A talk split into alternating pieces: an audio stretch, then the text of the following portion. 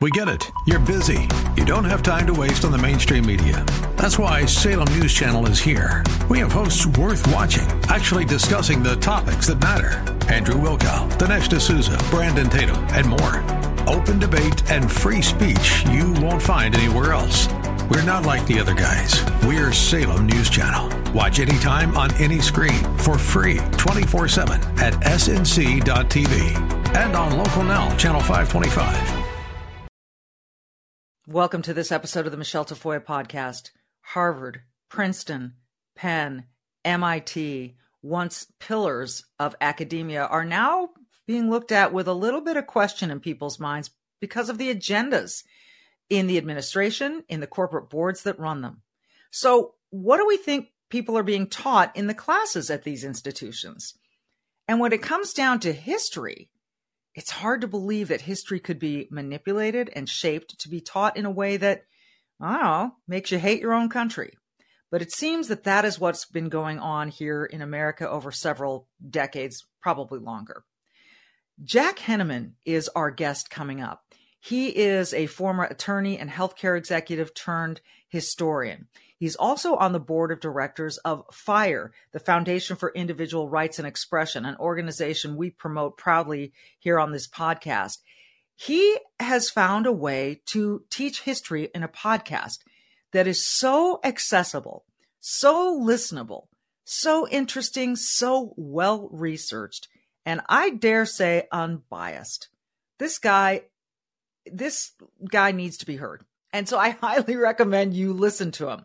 Now, we're going to start off with an excerpt of one of his podcasts where he quotes from a JFK speech from 1946, just to give you a little flavor of what he delivers. And then we'll get in deep with Jack Henneman about history, about today, and how we're talking about American history, and how the future might look back on all of this. It's going to be, I can already tell you, it is fascinating. Stay tuned. Welcome to the Michele Tafoya podcast.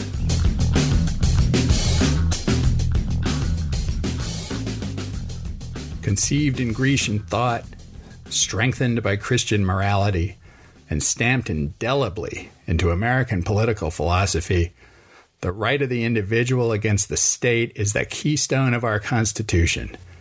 Each man is free. He is free in thought. He is free in expression. He is free in worship. Well, that is from one of your episodes uh, surrounding a speech by JFK. Uh, welcome, Jack. I'm so glad to have you here. And it's been really interesting to dip into your podcast and listen. But it makes me think of a lot of questions that uh, a guy like you, very accomplished, very sought after, obviously on the board of directors of Fire, which we're a big fan of. Um, what made you want to do this? It's almost as though you're you're teaching a history class every episode. Well, thank you first for having me on. It's a it's an honor.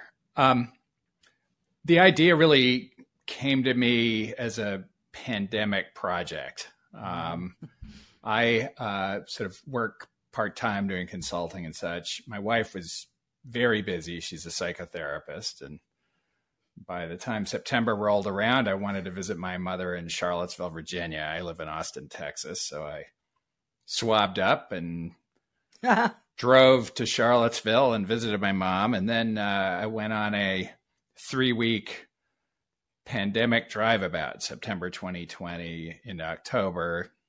Listened to podcasts, sort of reported this to my Facebook friends, and a law school roommate turned me on to David Crowther's History of England podcast, which is very detailed and uh, is now 12 years along. And I listened to 30 or 40 episodes and wondered if anyone had done a similar thing uh, for the Americans. And really, no one had.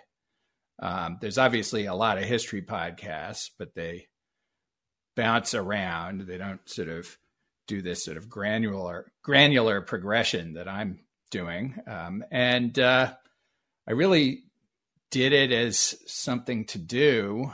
Um, taught myself everything. It's still completely. I do it all myself. I don't have a helpful producer. um, uh, and uh, it sort of took off, and then uh, I, I, I gotten a lot of sort of positive feedback and uh, now uh, it's the funnest thing I do, and I, you know, love the new community that I've sort of built up around it.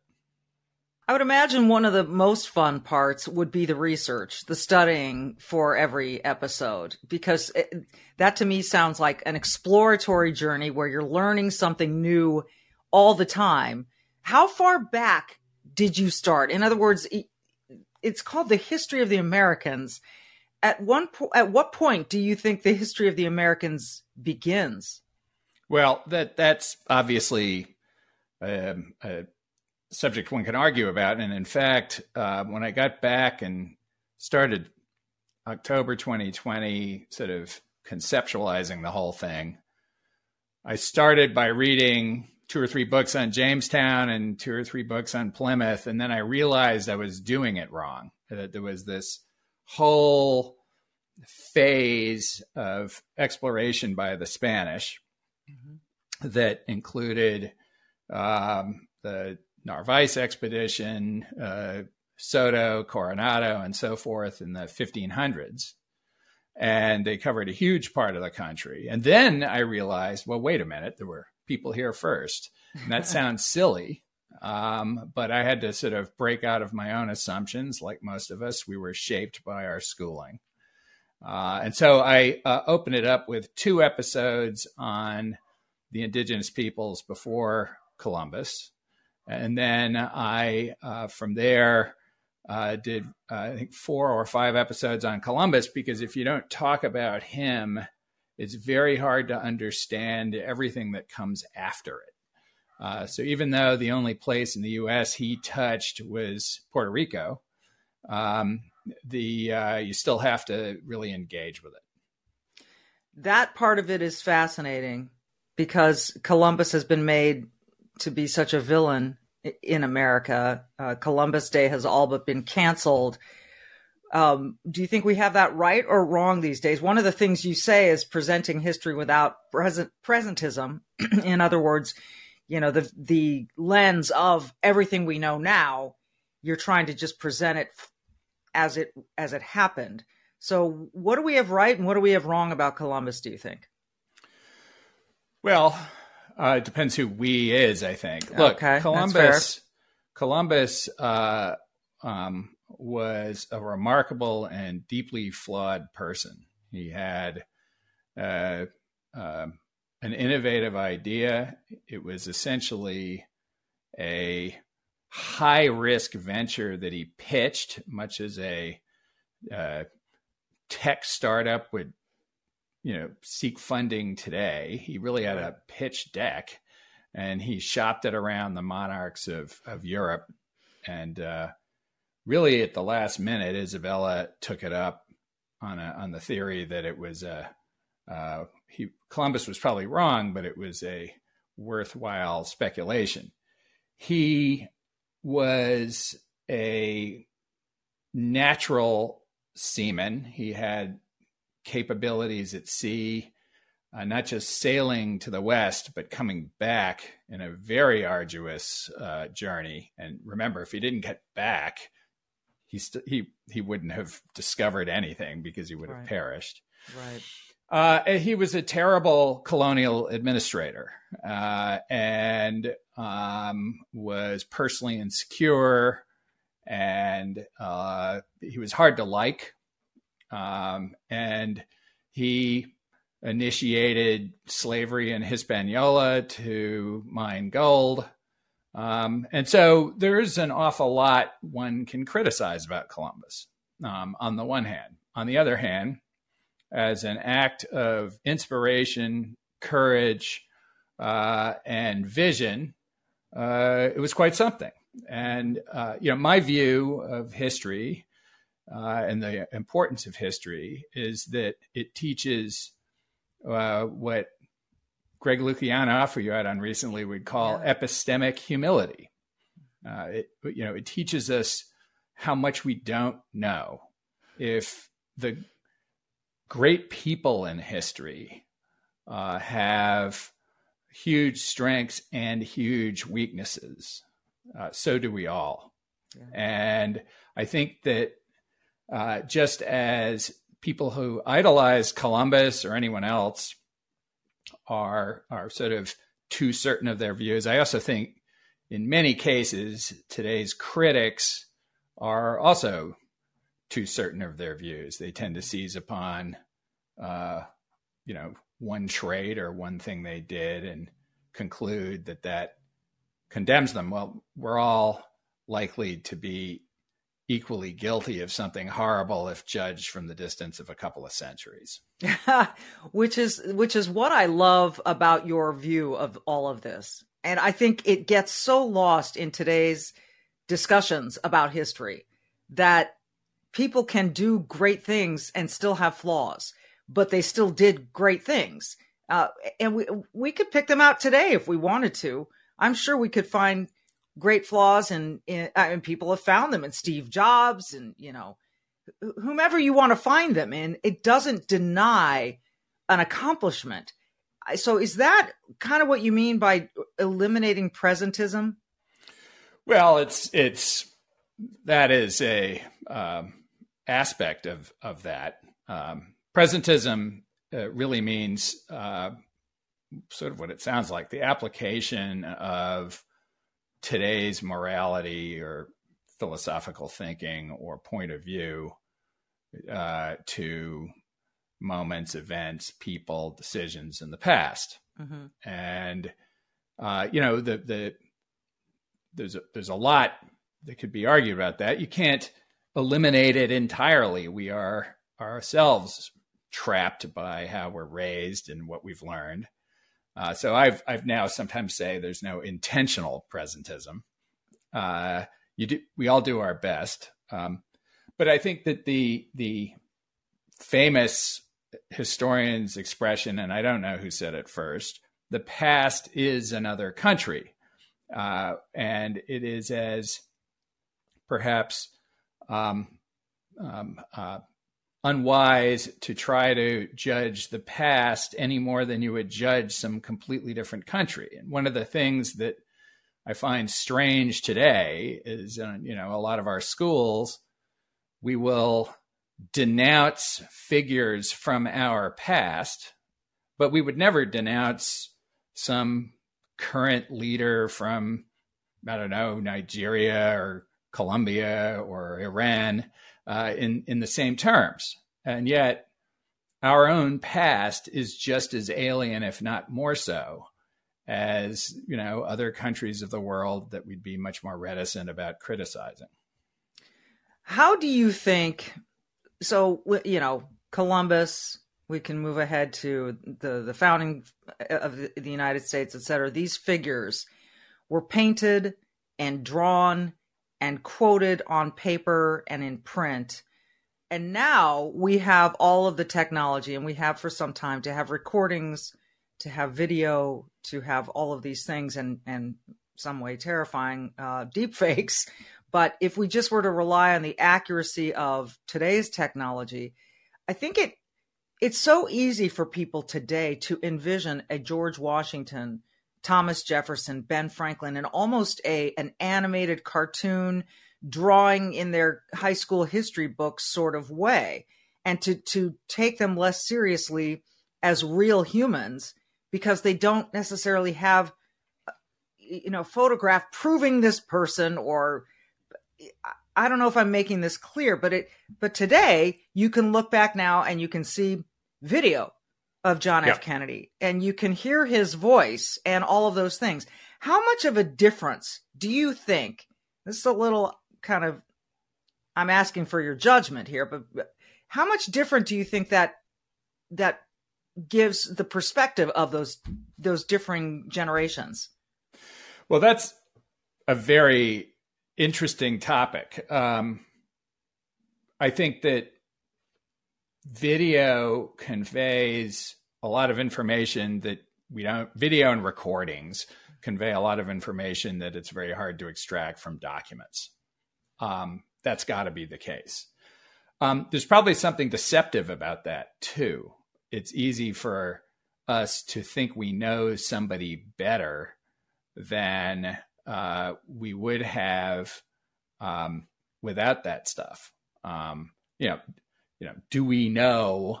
Uh, just to be bipartisan about it, do we know uh, really very much about Barack Obama or Donald Trump? We think we do, um, but do we? I don't know. I think I, I, I'm extremely uh, humble in my own ability to make these assessments. So, you know, I think it'll be interesting to see as the as you know the era in which we have sound and video for our national leaders, national heroes, especially in large quantity, is that lengthens. Um, you know, I think understanding how that influences our perceptions of them will be a very interesting project. Yeah, I, I think so as well. I, I just, you know, I find it, it, it seems very easy for people to tear down statues of people that they don't really um, see as human. And, you know, they see them almost as a caricature. Uh, and they, again, judge them for the flaws. They apply presentism, etc. And I think that's just been a, a really tragic um, development in this country. But that's the, go ahead. you want well, to say something? If I may opine, I think yes. Um, I think um, you know the statutes are statutes are are um, a complicated topic. Um, I would say in many cases, uh, my objection to taking them down is less political mm-hmm. than it is that I think it's a lost opportunity. I think that um, in many cases, uh, the statue creates a, an opportunity to shape a new narrative and to have that conversation around it. And that when you take the statue down, the, t- the, the, the focal point for the conversation goes away and people are less likely to learn. Um, on the other hand, a lot of these statues were put up for presentist reasons, if you will. So, for example, a lot of the statues that celebrate heroes of the Confederacy didn't go up in the decades after the Civil War. They went up two generations later, uh, really is an attempt to reframe our national perception of that war. So they were put up for a political reason and now they're coming down for a political reason. And I struggle with that. I'm, I'm not big on tearing them down, but I have a hard time criticizing them.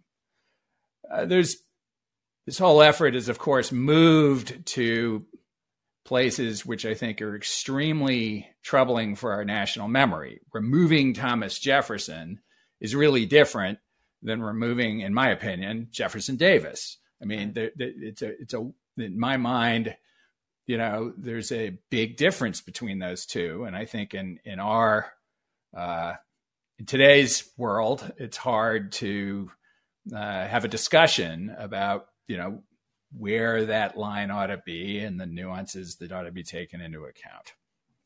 I, that's an extremely good point. Um, I, I, am having you on to opine, so I, I appreciate it when you do. Um, one of the things that came to mind when I knew I was going to be talking with you and discussing American history is this. Uh, in the last several years, the 1619 Project comes on, the New York Times pro, uh, platforming this as a way to reframe the founding of this country uh, it, to a time when the first slaves were brought here. Uh, the woman who authored it is not willing to debate it seems. That many people have tried and offered to say let's let's discuss this. Let's debate it. And debate as we've seen is is um, is hardly happening anywhere in a real sense anymore which is equally as tragic as just pulling statues down or or just deciding that one person is evil and that they can't have any good about them or vice versa um, what did you make of that, of the New York Times platforming that idea, and of the fact that she she doesn't want to discuss it with anyone. She doesn't want to put put her thoughts, her ideas, her beliefs to the test. Well, um, the New York Times, uh, New York Times will be the New York Times. It it um, the 1619 project, um, I think, um, has a whole bunch of different elements to it, as I understand it. And I'm not a student of it. I've read a bunch of the critiques. I've not read the big thick book of all the essays. I want to be very clear about that. Sure. Um, I think it is one thing uh, and a good thing to elevate uh, a lot of the scholarship that's been done in the last 50 years to understand the history of enslaved peoples in this country. Um, and it's really been going on a long time in academic circles, and a lot of it's really good. There is, for example, been a huge project, and I'm going to not quite remember the exact name of it, so apologies to the scholars involved, but uh, to pour through 17th, 18th, and 19th century shipping records and build a massive database of where enslaved peoples were captured, how they were transported on what ships, to what places, and where they went. And this has been a um, massive effort that's told us a tremendous amount about the history of slavery in the Western Hemisphere, not just mm-hmm. in, in the United States. I think that's awesome. I think that a lot of the work that's been done to understand this is great. And I think the New York Times, in elevating a bunch of that, so it's more, uh, uh, it's it's more widely understood at a popular level, it's fine. They then did something else, which I don't agree with, obviously, uh, which is they uh, wanted to, in the elevation of all of this excellent information, excellent scholarship, um, use it to entirely reframe how Americans look at their country. And it wasn't just in the stuff they wrote in the New York Times for their readership, but they, they built a whole elementary school curriculum around it uh, and took it upon themselves to weaponize this scholarship for a particular political objective. And again, I think that that is very destructive of the point of history. I think, as I said, a great value of history is that it teaches epistemic humility. Well, the problem is politics is about precisely the opposite. It's about epistemic confidence or even arrogance. You know, people in politics and partisans online and all the rest are just so darn certain of their point of view, okay, that they will assert it even in the face of evidence. And my guess is is that um, Hannah Nikole Jones is one such person, and the people who want to debate her, in many cases, are also that way. I think, therefore, that the value in these kinds of debates uh, are often uh, it's often suspect. I think we really have to recover our old habits of talking to each other. Um, I don't want to lump you in with me, but I think people roughly our age have a shot at doing that. Uh, but we have to break ourselves, again, an opinion of of this uh, modern idea that what we want to do is own the other guys much rather have a conversation with them and figure out what we can agree on. It's so interesting that you use that term own. I, you know, I want to own you. I, you know, I was uh, ambushed on a particular podcast, and and when they put out the social media clips, you know, so and so torches, so and so schools, so and so blasts, so and so, you know, just so. In other words, it's one side versus the other, and the there's no there wasn't a conversation. It was someone just sledgehammering the other person it to to make their own points. And there can be no there can only be one winner. There cannot be conversation and debate. There has to be a winner and a and not just a loser, but a demolished, imploded mind. You know, this person's opinion is just absolutely flattened. And that kind of rhetoric has just been soaring in the press and and uh, of course social media has exacerbated that but it's it's i've noticed that so much lately that you know um, all of those those verbs, torched, you know, schooled, eh, just you know, all of it. You you know what I'm talking about. I'm I'm, I'm yes. losing track of the words, but um, it, it is really interesting, and I think you raise a beautiful point, and that is that as certain as as Nikole Hannah Jones is, the the opposite person would be. I, I you're right. How do we? Do you think? Because you seem to have some confidence that we can learn or adjust and get back to talking to each other. What's the first step? Well, I think I think that serious people who want to actually have an exchange of views rather than score an immediate political point or social media moment.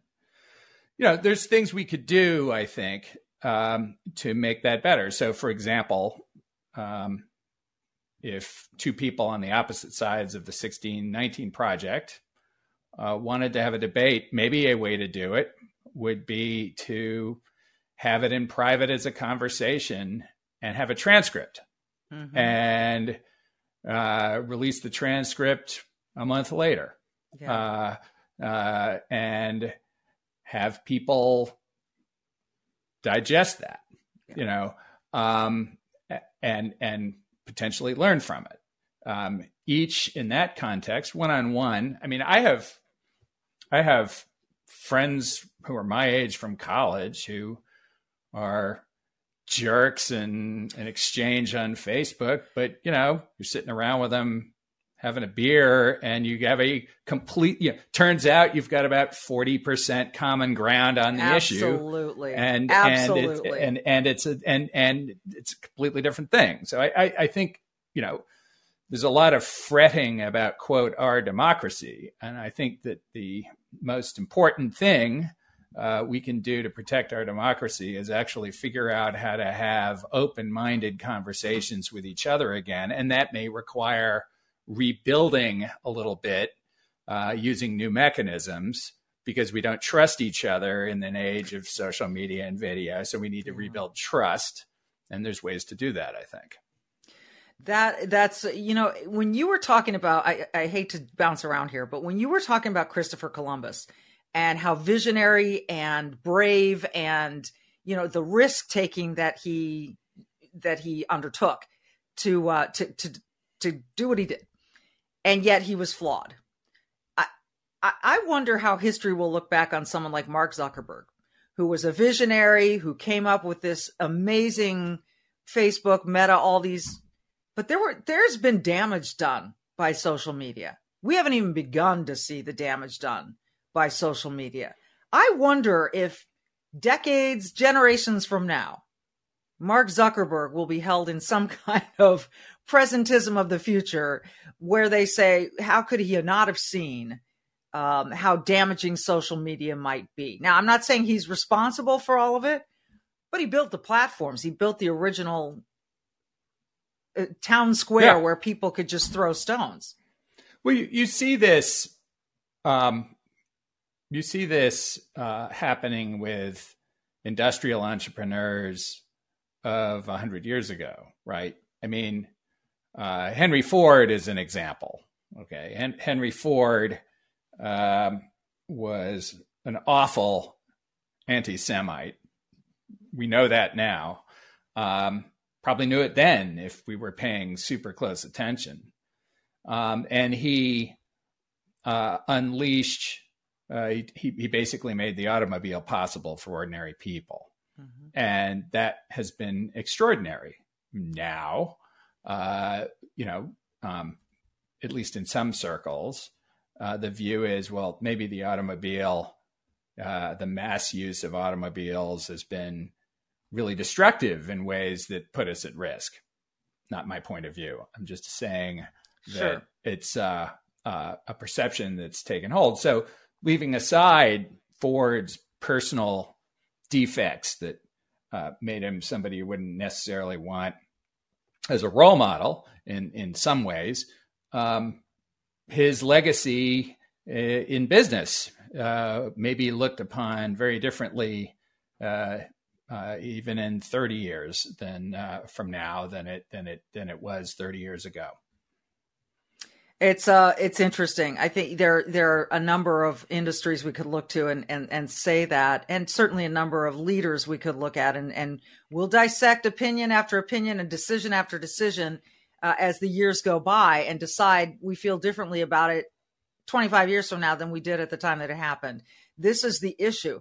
The other question I have for you regarding history, because I think it's so difficult now for people to trust academia as we've seen recently, to trust that they are actually teaching history as it happened rather than teaching history the way that they want you to learn it. And that's why I find your podcast really, really engaging and interesting and something I can sink my teeth into because it doesn't seem to me you come to it with an agenda except to expose it and to to give it a place um, and to allow people to listen. So it, this is really an interesting. I, I wonder if it's the wave that we don't, we don't, we can't trust academia to really educate people. I think in the ways that are that teach them to how to think. They teach them what to think. Um, what do you think?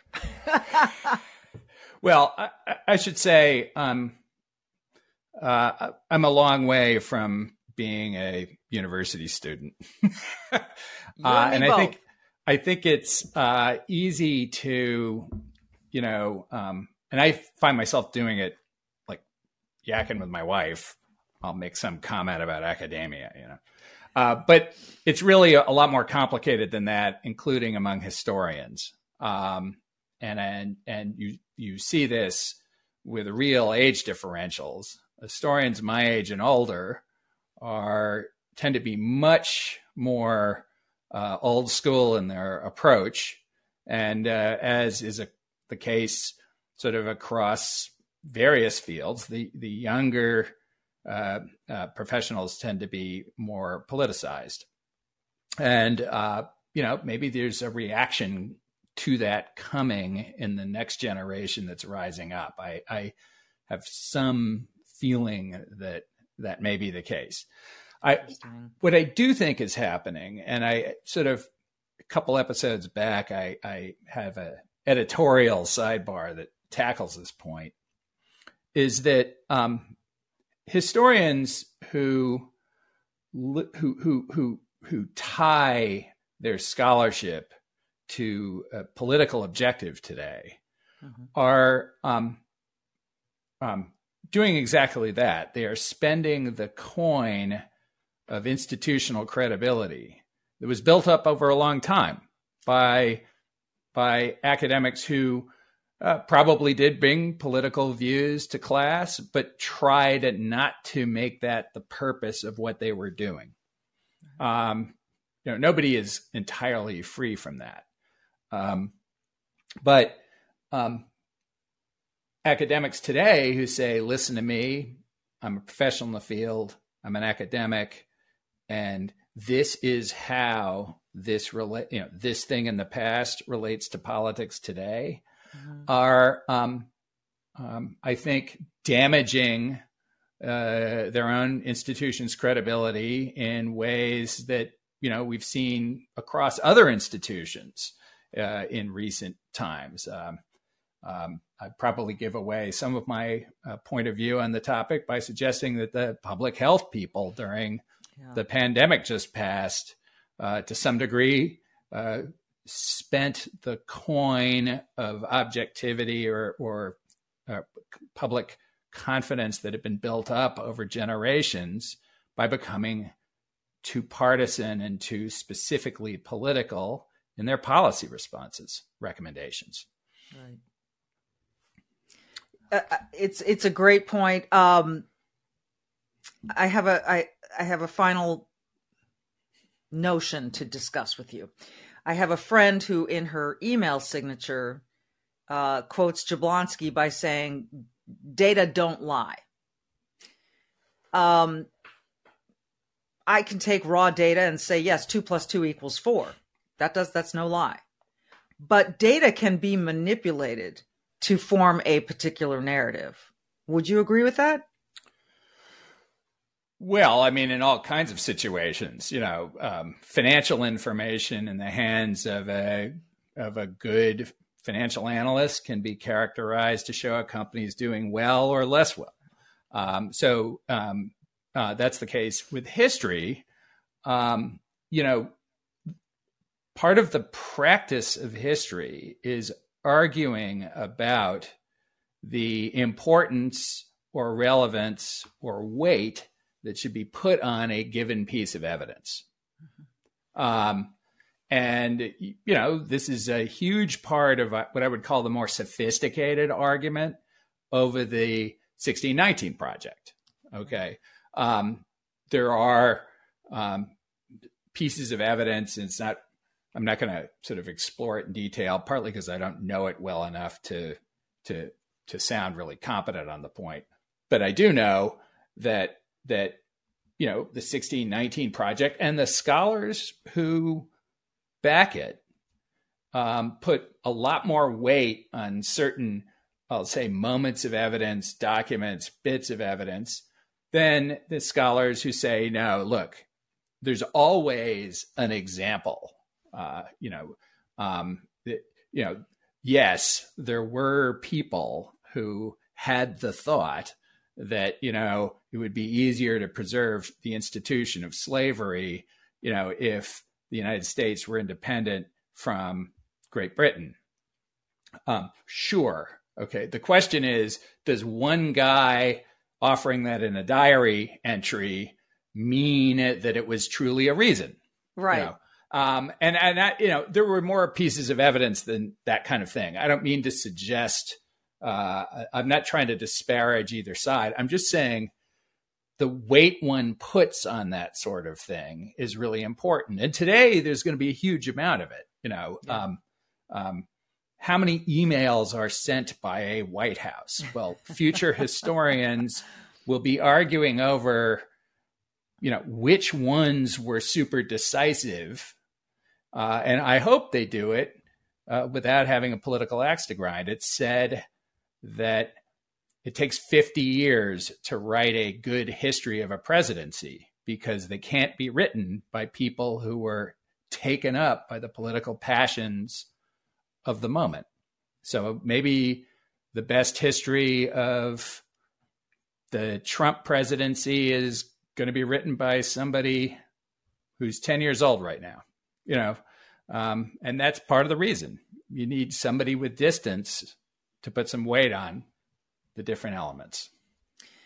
This is so fascinating. I could talk to you for hours.